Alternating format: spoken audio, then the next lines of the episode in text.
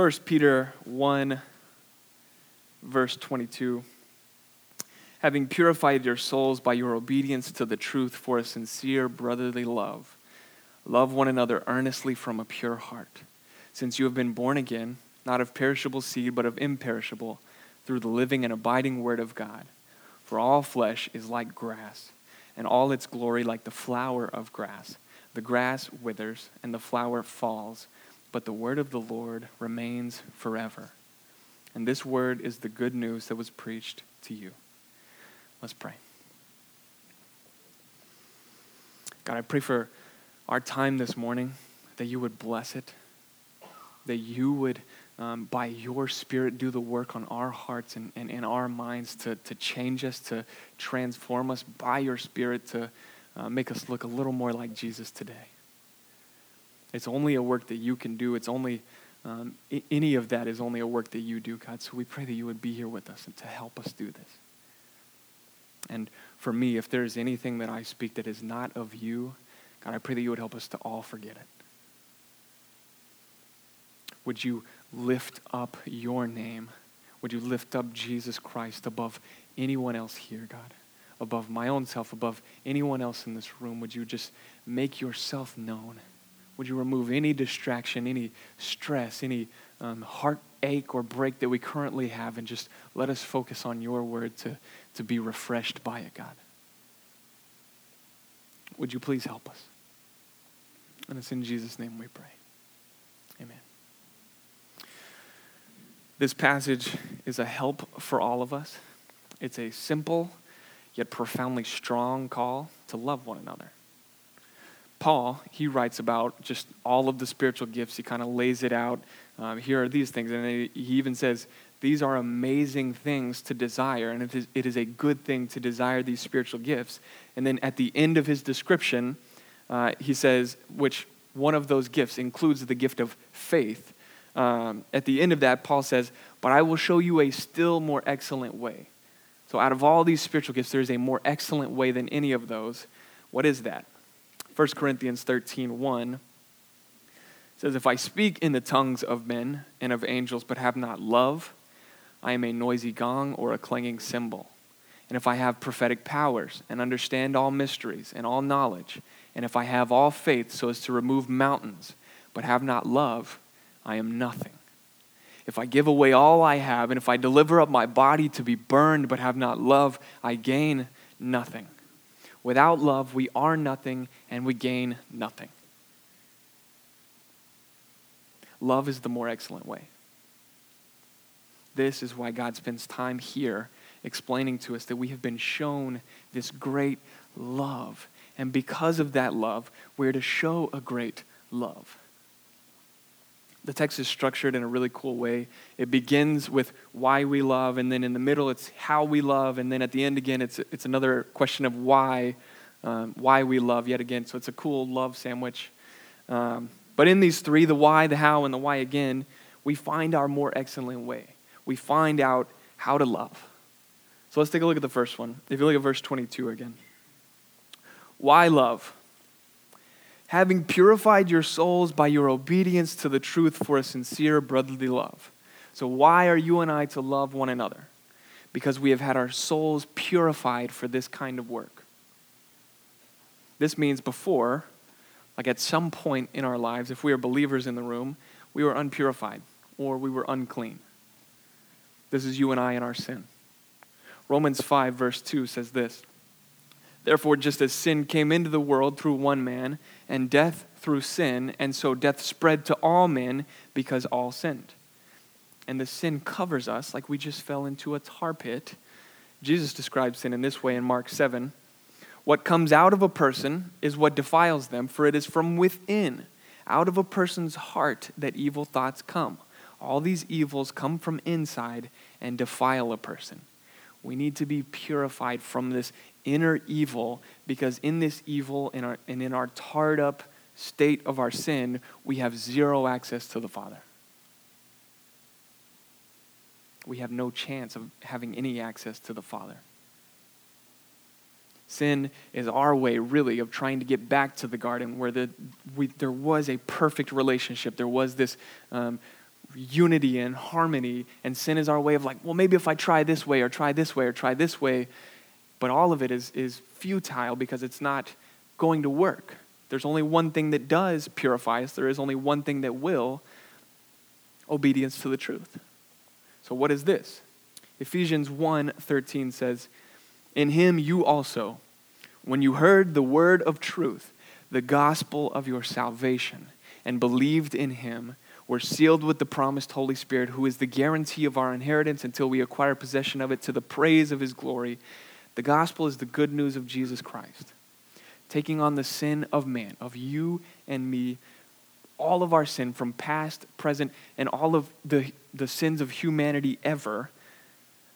And on the cross, Jesus gave his perfection, his purifiedness, if you will, and he took on the sin. He took on that tarness, if you will, put it to death forever. And the perfection and the purifiedness was substituted and given to you and I. The good news does nothing, however, without our obedience to it, and our obedience is simple to hear and believe the truth. To hear and believe the gospel. We are purified, we are made clean, we are given unfettered access to the Father yet again, all through the belief in the Son by the obedience, believing in truth, believing in the truth of the gospel. So why are we to love? Going back to our question because we have been loved by a capital L love that gave his life for us. Jesus willingly laid down his life for those who would believe. No love is greater than this who would, who would lay down his life for his friends. We have been loved, that's why we love, and that's really the truth of Christianity. The only way in is to admit, yeah, I am sinful, and I am in need of a Savior and to believe in the Savior's work on the cross, the substitutionary atonement on our behalf. But God didn't bring people into the kingdom and say, All right, see you guys later. You figure it out. Salvation is never alone. In fact, purification in the Greek, in the Greek language, um, is a present active participle, which means it's a past completed action with present effect. So a sincere faith then produces something. We are purified from dead works for this more excellent way in love. So our question then becomes how?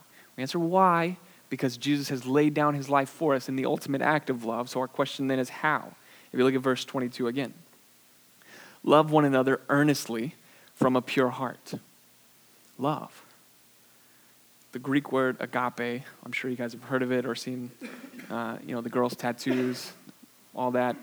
Um, but it speaks of an unconditionally sacrificial love. It desires the best for the person, whether they deserve it or not, whether or not we feel like giving it or not. It's not a matter of how one feels. Feelings can be deceiving and can emanate from our fallen flesh nature. So the active voice in the Greek word uh, indicates that each believer must decide in his or her mind to carry out this love.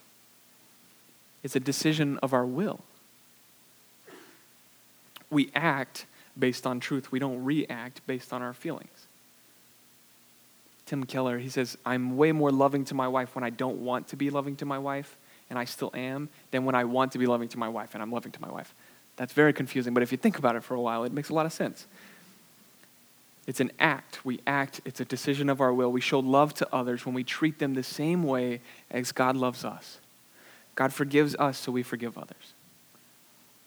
God is kind to us, so we are kind to others. It's not a matter of feeling, but of willing. And this is something we must constantly work at. So, love who?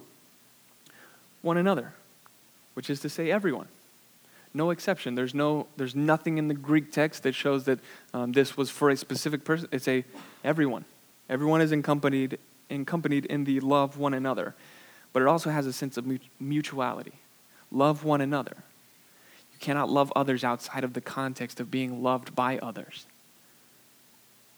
If you feel a longing sense of wanting to be with other people, that's the Holy Spirit prompting you to love and to be loved. God exists in, in community, the Trinity. Like, if God had community, we obviously need it. We cannot do it alone. So, love in what way? Earnestly, from a pure heart, or in other words, uh, this new heart that we have been given as we have been reborn and brought from death to life as believers, earnestly means stretching out. Like, like an Olympian stretching at that last final second before the race is over, he's stretching out. So it is, that's hard work. The literal translation is an intense strain that is unceasing. An intense strain that is unceasing. Stretched out and extended to the limit is the idea. This means it's going to be hard work to love. Nothing is more difficult than to love our neighbors with a pure heart by nature. All of us are selfish, and it therefore takes a work of grace to supernaturally give believers the selfless, sacrificial kind of love that God displays to undeserving sinners. But since He has shown us that love, we now love each other earnestly. And it makes sense why it's hard because we know ourselves. We know that we would be hard to love. Gosh, there are so many times where I'm like, man, Leah, why are you marrying me? Like, why? Do, I'm so sorry that you had to do this. It's a stretch, but it's a more excellent way. It's a stretch to leave the couch when your spouse asks you to do something, but you better believe it's more excellent. It's a stretch to help out that one guy move again, but it's a more excellent way to help a brother through a stressful transition. It's a stretch to show up to, to church sometimes, but when we are built up by someone, or better yet, we build someone else up, it's a more excellent way. It's a stretch to walk across the driveway to go say hi to that neighbor who maybe talks a lot, or maybe just isn't a good neighbor at all. To go to, this, to, go to serve the homeless in Dallas, to teach a refugee English, to shift your entire life to make it revolved around others. It is a stretch for us to learn about other cultures so that we no longer fear them. It's a stretch for us to love our lesbian friend or our gay friend by inviting them over for dinner.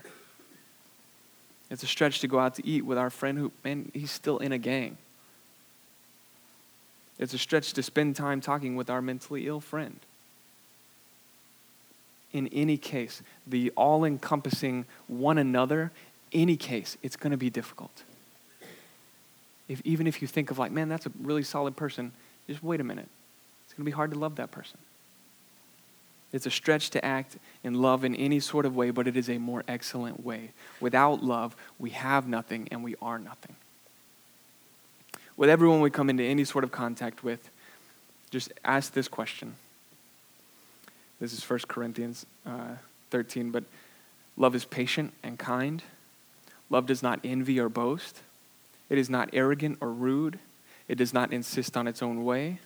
It is not irritable or resentful. It does not rejoice at wrongdoing, but rejoices with the truth. Love bears all things, believes, believes all things, hopes all things, endures all things. Love never ends. Do you love others like this? Do you sacrificially and unconditionally love others? Who is God placing in your mind right now that you can show this love to? There won't be any good reason for it. That's a condition. There was no good reason that God loved you and I. It's to show grace and love that we have been shown. And lastly, as if the text wasn't already very clear on this more excellent way, God comes back to the question of why, if you look at verse 23. Since, so here's just answering this question why? Well, since you have been born again, not of perishable seed, but of imperishable, through the living and abiding word of God. For all flesh is like grass, and all its glory like the flower of grass. The grass withers and the flower falls, but the word of the Lord remains forever. And this was the good news that was preached to you. Why are we to love one another earnestly? Because we have been purified by God for this exact work. But then the text gives us another answer, another reason, which is the gospel yet again. That we have been born again through the word of God. Why? Because sometimes we know the truth of the gospel and we get to the task at hand in our new lives and, and in our flesh, man, it seems impossible. Because our flesh, in our flesh, it is impossible. But the text reminds us no, listen, You are no longer in that flesh, you are made new. You have been born again to a new life in the resurrection of Jesus for new works. So it starts with the gospel. That's the reason for why we love. And then it says how we love. And here's the, here's the how do it earnestly. It's a stretch, it's going to be hard. And then why again? Because in the midst of loving others, it's going to be very hard. And we're going to forget, like, ah, why are we doing this? The gospel is the reason why, yet again. We are no longer in that body of flesh, we've been born again to new life. Because of the indwelling spirit in that new life within us believers, we now have a supernatural power that supersedes our natural power and stands us up firm. The point found um, in the reference, so this the paragraphed, not paragraphed, parenthetical, the quoted section, if you will, um, it's from Isaiah but it says all flesh is like grass. Literally, the power of the flesh withers away with the wind. And so the glory that the flesh does give, there is some, it will also fly away with the wind. But, but the word of the Lord, the same word of the Lord by which you were reborn, it abides and lives forever. So you and I, we now have a, a forever kind of power, a forever kind of strength, a forever glory secured for us in one man, Jesus Christ. And it's really kind of crazy. So the, this is quoted from Isaiah 40, verse 8. And then Isaiah 40, verse 9 says, Go up to a high mountain, O Zion, herald of good news. Lift up your voice with strength, O Jerusalem, herald of good news. Lift it up. Fear not. Say to the cities of Judah, Behold your God. Behold, the Lord God comes with might, and his arms rules for him. Behold, his reward is with him and his recompense before him. We love not because we are seeking to be loved, we love because we are loved by such a Savior as this. And this Savior, this Word of God, this Jesus Christ endures forever. The power that we have in our own selves to love other people, there's some there. It's all reactive mostly. But the, the literal act when they don't deserve it, when we don't feel like doing it, that kind of love comes from only one place. And this is the truth of the gospel that you and I literally have to sandwich all of our actions in. We start with the gospel for why, here's the how, here's our action, here's what we're going to do, and then we finish it off with more gospel. So that we are not built up in pride of, like, oh yeah, I did it. We have nothing to boast in. There is no godly action, there is no earnest love without being snugly secured in the truth of the gospel. But since we are, not on the basis of our own strength that withers away, but on the strength of the one who lives forever, now we can love. Now, when that person, that neighbor, that friend, that spouse, whatever the case, when they don't deserve it, we can show them love. When we don't feel like doing it, we can show them love when the world looks at a situation that we are in and we are still showing a person love, it should baffle them because it makes no sense. There are no reasons for it. There, that's what unconditionally means. We love because he loved us first. That's the only equation that adds up here. And so, since we have been loved by this truth, by this capital L love, by this Savior, we have a power to love our neighbor. Just think about one day when we're living and growing in our new and perfected bodies. And I still, I'm not sure how our perfected bodies are going to grow, but they are. Our minds are going to grow, even though they're perfect. And we're digging in the weedless grass to plant these, um, these flowers that aren't going to fall or wither away. We can look across the perfect, no potholes road and see people, human beings with souls that are purified just like you and me. And at that moment, it's no longer going to be a stretch to love them. And we will have full and complete understanding of the love that Christ showed us and helped, and helped us to show each other. And we will be living in the more excellent way one day. But it's only by the grace of Jesus Christ.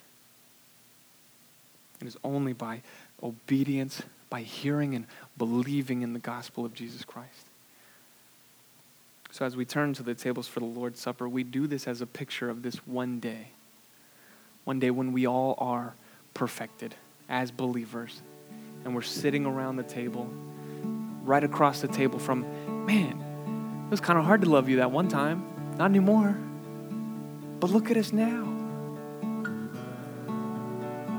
Where the battle is over, and it's no longer a stretch to love because we are in the presence of perfect love and we are being loved by that love forever. And we'll be sitting at the table with Him too. We do this now as a reminder of the gospel truth that this body and blood of Jesus were broken and spilled for you and me. The symbols of the bread and the juice represent everything that was given for you and I to have a place at this table. If you're a believer and follower of Jesus, then you're welcome to the table. But if you're not yet a believer, or if you're in any unrepentant sin, I ask that you would remain in your seat on the basis of 1 Corinthians that says you would eat and drink in an unworthy manner. If you're unrepentant, this love is still yours. Turn to it again by the power of the Spirit in you and repent during this time. If you're not yet a believer, you have the single greatest act of love ever shown right before your eyes.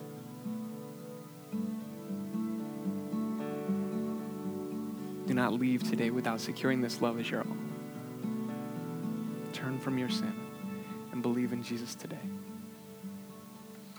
And we don't say that so that you could appeal to, you know, whatever board or, or look like you're doing a great job, have this holiness about you. We just want you at the table. For all of us, here's our prayer. Father, we confess that because of our sin, we need this body and this blood to be able to see you. Would you, by your grace, remind us of the work and love of Jesus for us that we may love others in that power? In Jesus' name.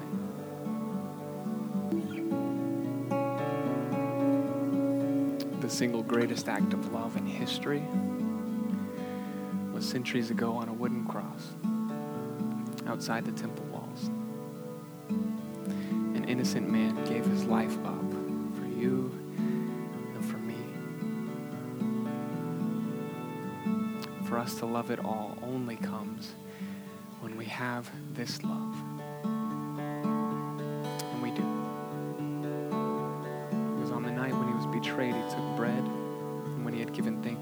It and said, This is my body, which is for you. Do this in remembrance of me.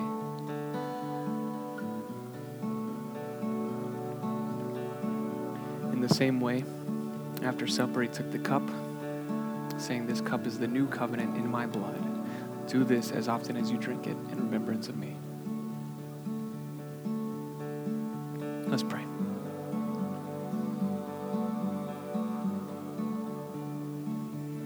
Thank you for the good news of the gospel. Because as much as we want to be um, close to that, as much as we want to know that with all of our hearts, God, we, we do have a sinful flesh. And so we are much more acquainted with that side of things. And we, we feel sometimes just that it is impossible to love, especially in the way that you have called us to. So, would you, by your Spirit, give us the strength to do it? Not so that we look amazing, not so that we have some sort of checklist that, we, oh, I loved this person, but the people could see the greatest act of love in us. That more people would be around that table with us. That more people could be lifting up your name the whole reason we're at church is to lift you up, God. Would you help us simply to have love as who we are?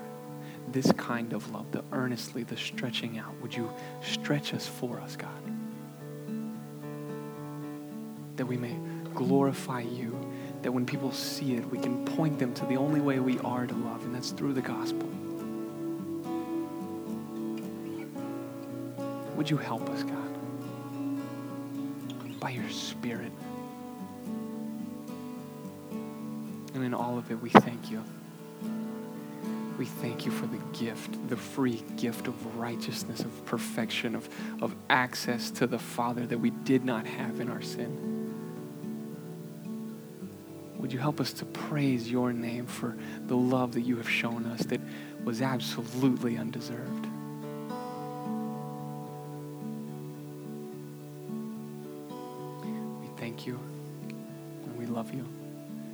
In Jesus' name we pray.